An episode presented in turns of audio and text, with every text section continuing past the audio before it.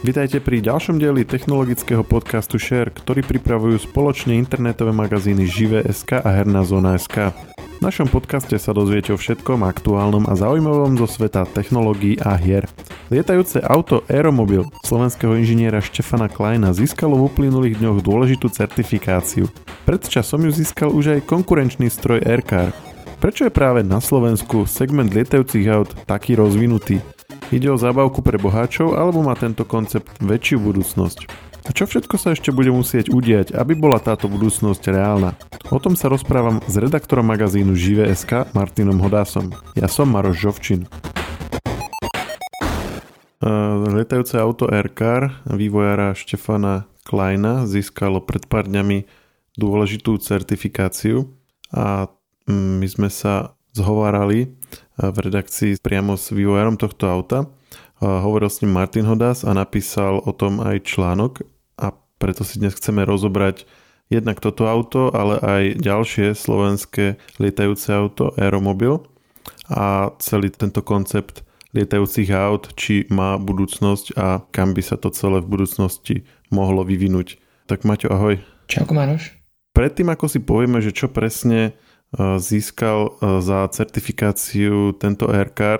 Poďme od začiatku na to. Sme tak takom, takom celkom vtipnej situácii, že vlastne na Slovensku máme, si to aj spomínal, nielen najviac vyrobených osobných automobilov na hlavu, ale aj najviac lietajúcich automobilov na hlavu. Ako to vzniklo? Čím to je, že zrovna tento segment sa u nás takto rozvinul, že väčšina štátov vo svete nemá žiadnu firmu na výrobu lietajúcich aut a my máme hneď dve. Tak e, môže za to práve ten spomínaný Stefan Klein, konštruktér a dizajner, ktorý sa tomuto konceptu alebo tejto myšlienky lietajúceho auta venoval už, e, už desiatky rokov. Niekde on myslím, že začal niekde na prelome 80. a 90. rokov. E, vlastne to postupne viedlo do vytvorenia firmy Aeromobil. No a keď on oficiálne v 2017 roku z tejto firmy odišiel, tak e, pokračoval v práci na tejto idei a zase t- trošička ten e, koncept upravil, ale, ale v zásade stále pracuje na tom lietajúcom aute a veľmi rýchlo v podstate urobil konkurenčnú firmu tomu svojmu pôvodnému aeromobilu. Každá má svoje špecifika, nejaké určité rozdielnosti, ale aj zase aj podobné črty Takže uvidíme vlastne do budúcna, že ktorá a či vôbec sa jedna z nich presadí. Čiže on odišiel z tej pôvodnej firmy Aeromobil, ktorú zakladal, ale tá zostala naďalej verná tomu pôvodnému konceptu a teda pokračovala vo vývoji, áno? Áno, tak e, tá firma samozrejme funguje ďalej. Má aj funkčný prototyp, e, s ktorým vykonávajú letové skúšky a pracujú taktiež na certifikácii s tým, aby e, konečne po rokoch odkladov mohli priniesť na trh eh, komerčné riešenie, riešenie, ktoré by podľa tých posledných správ malo prísť v roku 2023. Dobre, takže máme tu dve konkurenčné lietajúce auta, alebo teda koncepty lietajúcich aut. Porovnajme si tie riešenia, ktoré obidvaja prinášajú.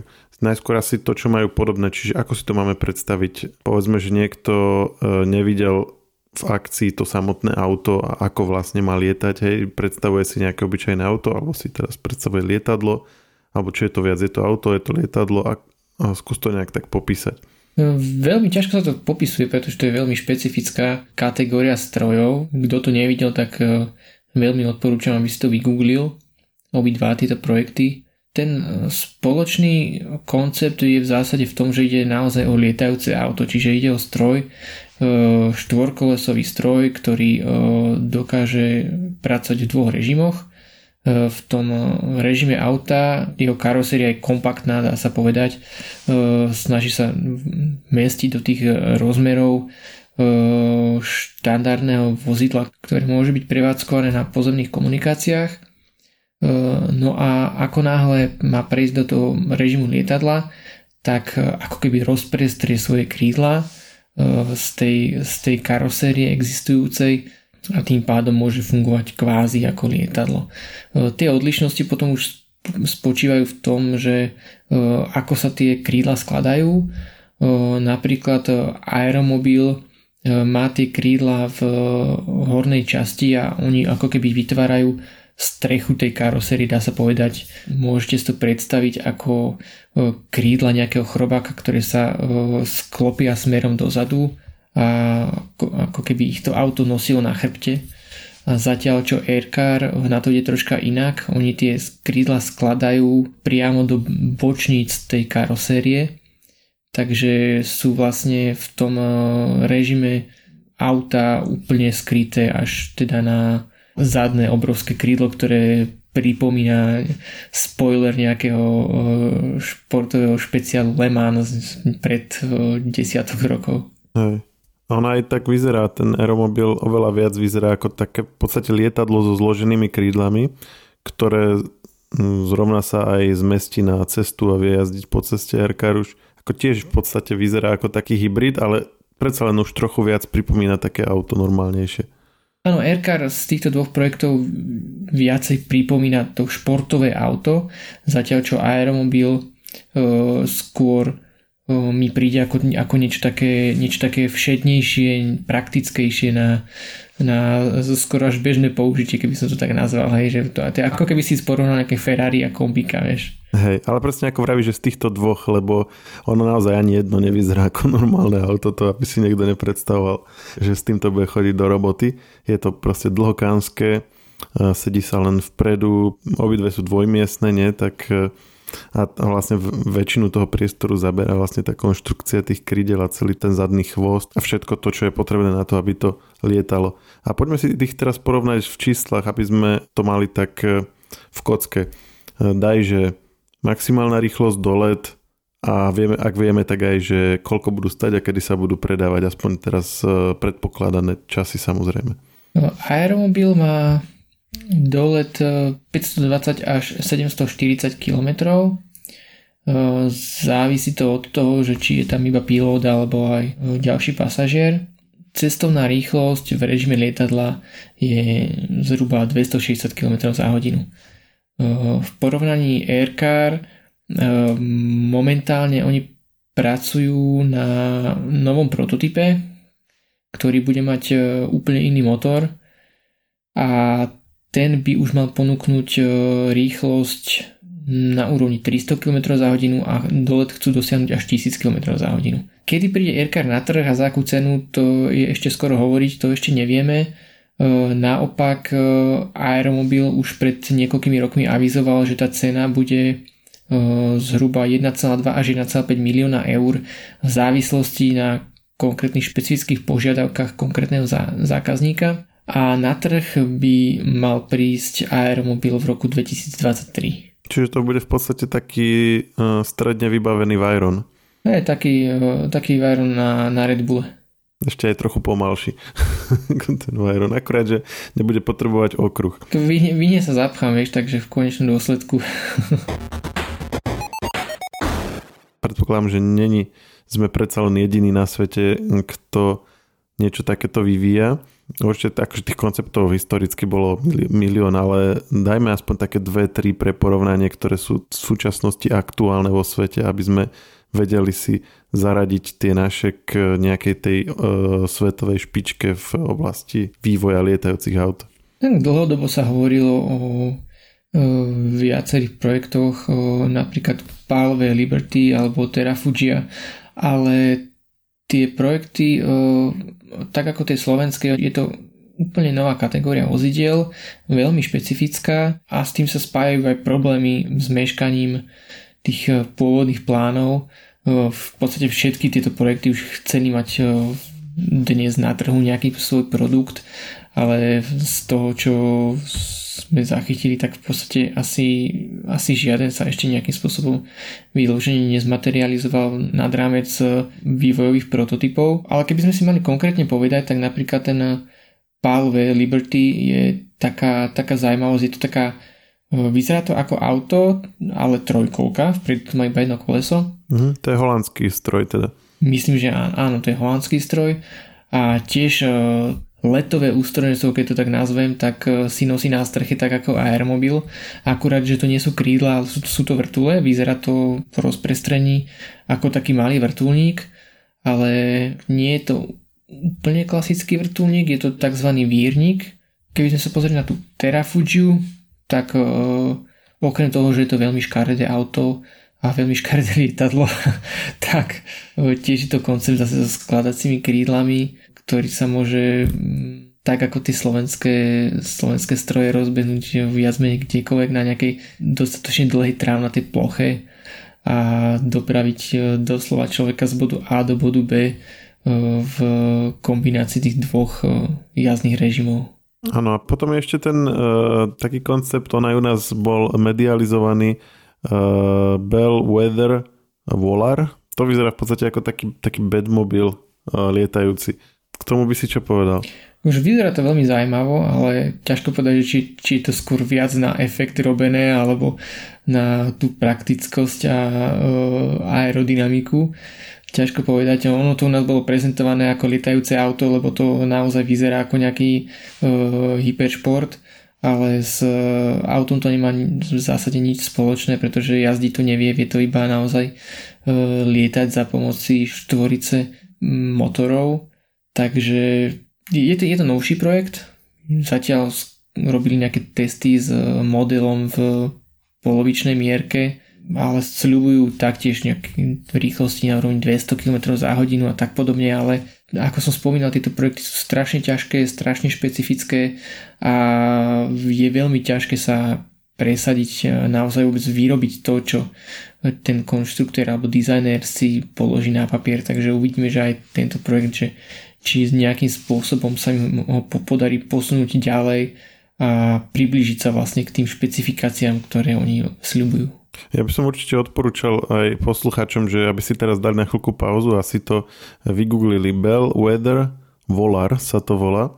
Ono to vyzerá naozaj veľmi futuristicky z týchto, čo sme spomínali a určite to aj najkrajšie, len presne ako si povedal, že tam ono to vlastne vôbec nie je lietajúce auto, len to vyzerá ako auto a tam je potom že otázka, že, že prečo to tak ako spravili, že ako tam ako keby ani není dôvod, aby to malo, možno je, ale tak keď to človek na prvý pohľad vidí, tak e, nevidí v tom nejaký dôvod, aby to malo tvár a rozmery auta, lebo to má vlastne len, to je vlastne taký dron, ktorý má miesto kolies 4 vrtule a s tými skrátka vzlietne tak, ako by klasický dron vzlietol.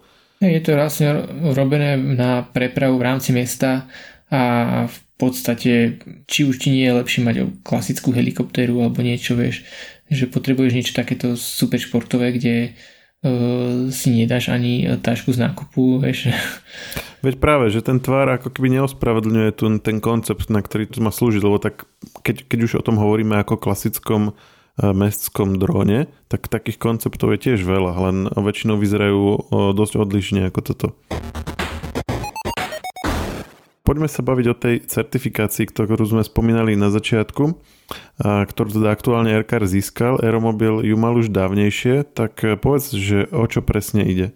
RKR e, počas januára oznámil, že od e, Slovenského dopravného úradu získal tzv. zvláštne osvedčenie o letovej spôsobilosti v kategórii experimentál, čo ho vlastne oprávňuje vykonávať ďalšie testovacie lety s týmto strojom, e, dokonca aj v krajinách e, Európskej únie, nie iba na Slovensku a bez nejakých e, veľkých obmedzení. Hej. V rámci tej certifikácie ono je to veľmi prísne kontrolovaný proces a udelenie tejto certifikácie už je znakom, že ten stroj splňa mnohé potrebné požiadavky, ktoré bude musieť do budúcna splňať a hlavne nároky na bezpečnosť, na nejaké základné špecifikácie konštrukčné a podobne.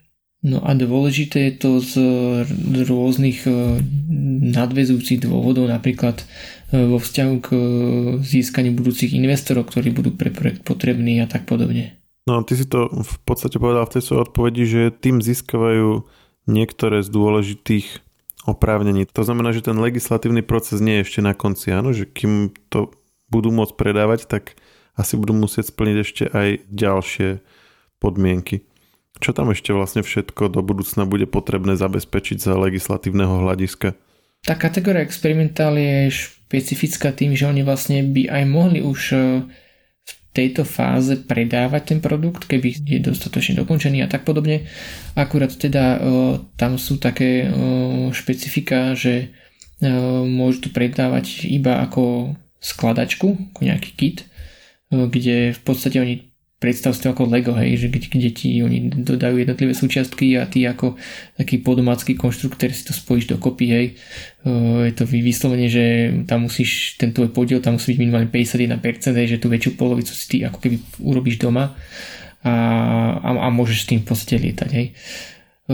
Samozrejme, z biznisového hľadiska toto veľmi asi nedáva e, zmysel, čo sa týka takéto luxusnej kategórie, dá sa povedať, e, strojov, že oni to určite budú chcieť dodávať ako, ako už e, hotový produkt, takže budú musieť získať vyšší stupeň tej certifikácie, ktorým bude certifikácia CS23, ktorá už je v podstate taký štandard a tam už budú musieť e, robiť e, rad ďalších testov, napríklad rôzne e, deformačné skúšky, kde tak ako keď si zoberieš, že robíš crash testy na aute, hej, tak, tak aj oni prídu proste o, povedzme o pár prototypov v rámci toho procesu certifikácie, aby sa teda potvrdilo všetko, že aj po konštrukčnej, aj po bezpečnostnej stránke, aj po výkonnej stránke, že je všetko tak, ako má byť, že to splňa to, čo to má splňať a teda, že ten konečný zákazník si v podstate kupuje naozaj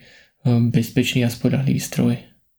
To je teda vec bezpečnosti a e, v tom rozhovore si teda spomínal, že potom sú tam ešte ďalšie do budúcna obmedzujúce prvky v legislatíve, ktoré akože teoreticky e, nevylučujú, že takéto nejaké lietadlo a auto bude, že vôjde do sériovej výroby, avšak e, značne e, komplikujú tú jeho konštrukciu.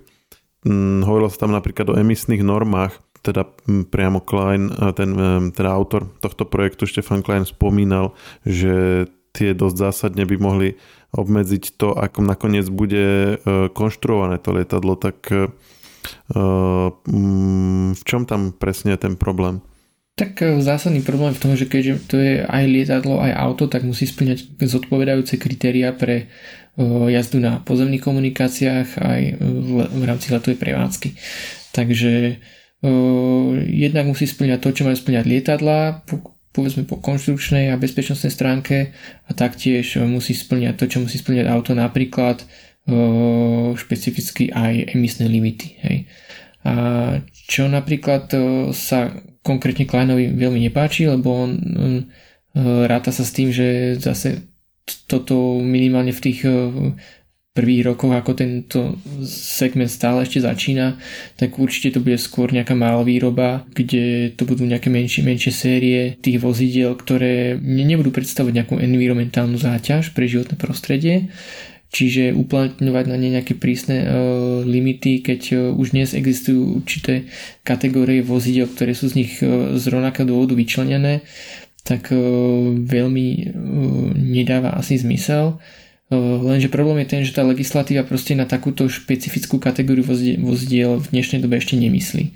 Je to niečo nové, niečo na čo proste tie paragrafy nie sú stávané a nerátali s tým, tak ako nerátali napríklad na príchod dronov, ale napríklad aj na ten príchod dronov sa adaptovali, vznikli nové regulácie špecificky pre ne a to v podstate aj Klein spomenul, že to je taký, také dobré znamenie, že niečo podobné by sa mohlo udiať aj v tomto segmente a do budúcna by sa tá legislatíva mohla prispôsobiť aj pre špecificky túto kategóriu strojov, aby teda následne uh, ich konštruovanie a dizajnovanie uh, a následne aj certifikovanie bolo celkovo jednoduchšie. A tým v podstate uh, sa dá povedať, že by sa mohla otvoriť troška konkurencia na tom trhu, že že, že by to nebolo celé také strašne komplikované a prípadne aj tým existujúcim firmám to môže uľahčiť prácu na tých ďalších generáciách e, strojov, ktoré už by povedzme mohli fungovať podľa špecifických vlastných podmienok a bolo by to celkovo o niečo ľahšie. On ti tam aj v rozhovore hovoril, že ak by chcel splniť do budúcna tie podmienky, tak by vlastne musel uh, napríklad uh, využívať elektromotor na jazdu po pozemných komunikáciách, aby splňal tie normy mm, na CO2 a potom by sa to vlastne preplo na spalovací motor, keď by lietal, čo je vlastne v podstate v rozpore s tým, čo tam chceš dosiahnuť. Keď chceš mať lietadlo, tak chceš, aby bolo čo najľahšie, aby uh, si tam mal čo najmenej vecí, ktoré tam nemusia nevyhnutne byť a tým pádom aby si zvýšil nosnosť alebo zlepšil dolet a vlastne v snahe vyhovieť tejto norme by v podstate musel zvoliť technológiu, ktorá by za iných okolností tam vlastne nemala ničo robiť a ktorá by potom zhoršovala všetky ostatné parametre toho lietadla. Ten elektrický pohon tam v zásade nemusí vyslovene byť, ale je to taký najjednoduchší spôsob, taká prvá vec, čo ti napadne, keď chceš si vyriešiť ten emisný problém. Hej? Áno, že to by vlastne bolo len preto, aby si, aby si riešil uh, normu, ktorá, ktorú legislatívne máš a presne ako si vravel, že keby sa ako tých lietadiel vyrobilo pár kusov alebo pár desiatok, možno stoviek, tak v zásade to na, na veci uh, veľmi nič nemení, ako to nejakú veľkú karbonovú stopu to nebude mať, ale pre konštrukciu toho lietadla je to zásadná zmena. Hej, pre ten finálny produkt v podstate uh, sú to uh, obrovsk, obrovské zmeny, ktoré majú aj potom dopad na komfortov zákazníka, takže to je presne niečo, s čím musia momentálne tí konštruktéry pracovať. Aj preto je to také komplikované vôbec niečo podobné uviezť na trh, tak aby to prešlo všetkými potrebnými certifikáciami. No a aká je teda vízia týchto autorov, alebo spomínali to niekto, e, či už obidvaja, alebo napríklad aspoň niektorí z nich, ako si predstavujú, že bude tento trh vyzerať do budúcna, to očakávajú, že budú ich zákazníci. A, a vôbec v akých nákladoch chcú vyrábať tieto uh, lietajúce autá, keď bude vývoj dokončený? No, to je dobrá otázka, že v, ak, v akých nákladoch to chcú robiť, lebo akože môžeme očakávať, že zo začiatku to bude naozaj taká uh, veľmi úzka skupina t- cieľovka, ktorá by o niečo podobné mohla mať záujem. Lebo aj na, na pohľad predsa tieto, ešte tieto prvé generácie sú dosť také dizajnov extravagantné, povedzme že je to naozaj niečo eh, možno až neučesané, eh, že je to niečo, čo proste je preto oko nové, hej, že, že troška mu to možno hlava neberie a, a treba to troška, niekomu sa to bude páčiť, niekomu sa to nebude páčiť, ale ten eh, nejaký ten svoj malý trh minimálne by si to mohol nájsť. Presne tých zanietencov, ktorí zase nemajú hlboko do vrecka No a potom sa vlastne uvidí, že ako sa to, ako sa to uchytí, či, či tam bude nejaký masovejší potenciál alebo nie. Už roky sa hovorí napríklad o AirTaxi, len v podstate žiadny z tých konceptov, s ktorým to AirTaxi pracovalo, sa nepodarilo uviezť do praxe, hej, že v podstate nemal si žiadne lietajúce auto alebo nejaký veľký dron alebo niečo podobné, s ktorým by si to mohol robiť. Hej. Teraz keď tie lietajúce autá do pár rokov prídu na trh, povedzme, tak už tí prevádzkovateľia by vedeli si proste vytvoriť nejakú takú vlastnú flotilu a začať tie služby poskytovať, pokiaľ by finančne to samozrejme pre nich dávalo zmysel. Hej. No a pokiaľ by to dávalo zmysel, tak už zase môžeme hovoriť o tom, že kam až by siahal ten potenciál. Hej. A či by naozaj sa z určitého maličkého trhu mohol vyvinúť niečo masovejšie. Čiže najskôr by to boli takí tí rôzni nadšenci, ktorí by to rôzne skúšali a potom do budúcna, áno, ale to by sa musel vlastne výrazne znižiť e, nadobudacia cena alebo ten finančný model proste tak nejak by musel dospieť do takého štádia, aby to, ako si hovoril, dávalo zmysel aj na komerčné využitie. Tak keď máš e, väčší, čím máš väčší dopyt a čím e, máš e, väčšiu kapacitu výroby, tak tým ti postupne klesá aj cena, takže to ide vlastne ruka v ruke jedno s druhým. Oni spomínali v tých rozhovoroch aj autonómiu, alebo teda autonómne riadenie, hlavne tej letovej časti. To je tiež podľa mňa dosť dôležité, lebo to, ak by to bolo možné riadiť autonómne. Už len tú letovú časť, čiže vzlet, navigáciu a pristátie, tak tým ti odpada vlastne nutnosť mať pilota, ktorá si v prípade AirTaxi bude dosť zásadne zvyšovať ten náklady toho, lebo tak asi niekto, kto má letecký kurz a všetky oprávnenia, tak e, bude očakávať, že mu ten e, biznis vyniesie toľko, aby sa mu to platilo viac, než lietať niekde s nejakými aerolinkami.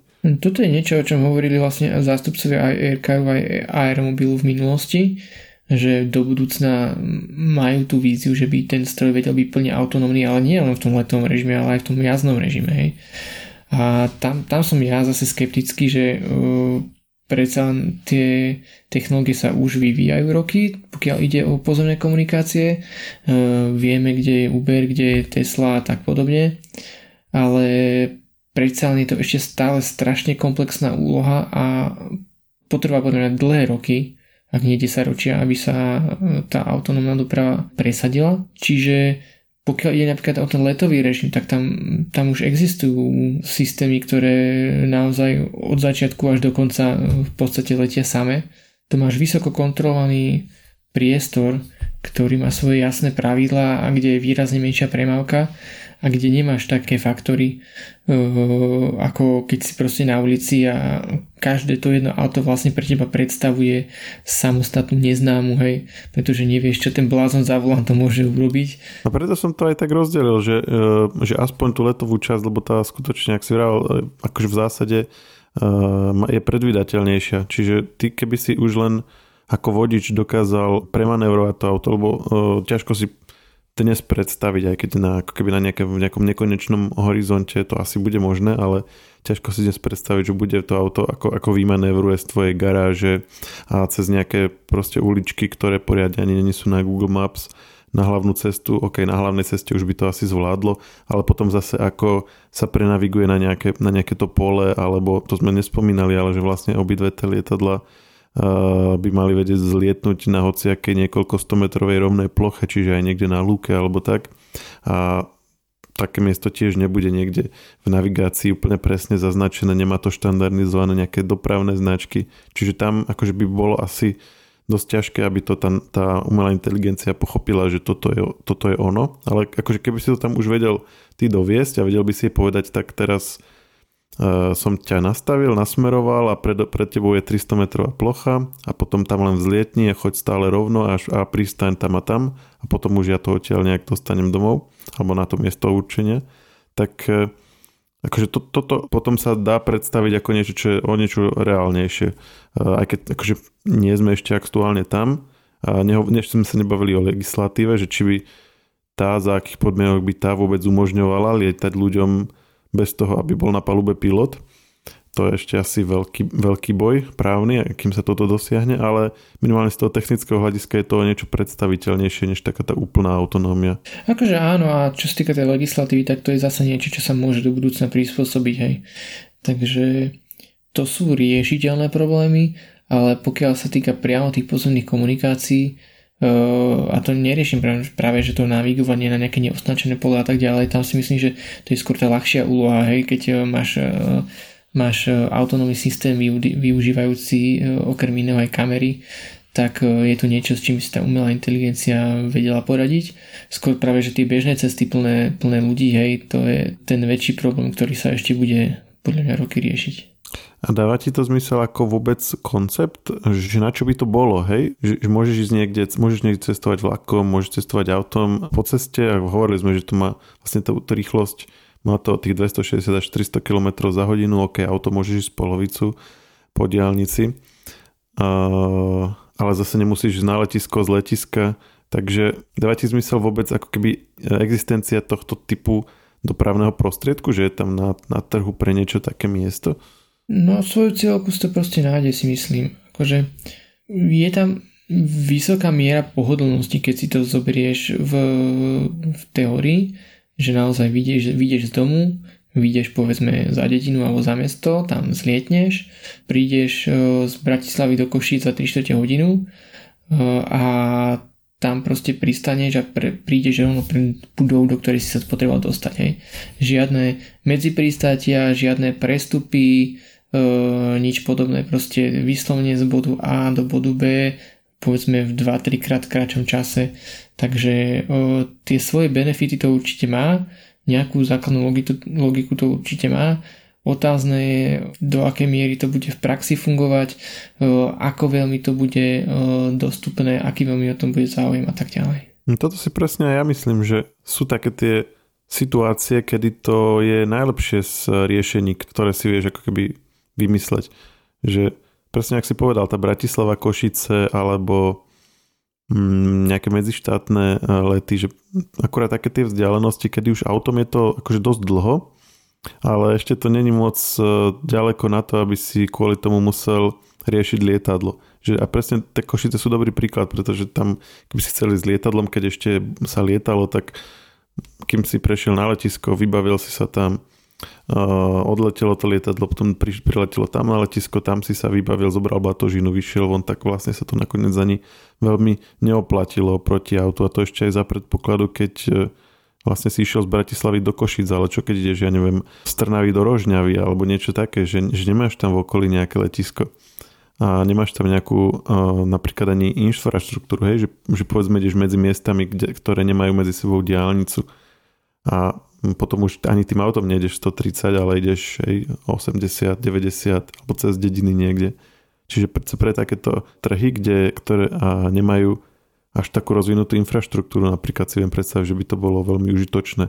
Povedzme v Ázii, hej, alebo uh, v Strednej Ázii, dajme tomu, alebo, alebo tak, že kde kde proste ten infraštruktúrny dlh je oveľa väčší ako v Európe, tak môže to byť e, mnohonásobne efektívnejší spôsob dopravy ako v podstate všetko iné, čo tam majú v ponuke. Tam mi to akože dáva dosť veľký zmysel. Teoreticky áno, ale to je presne to, čo vlastne ukáže až čas. Áno, hej.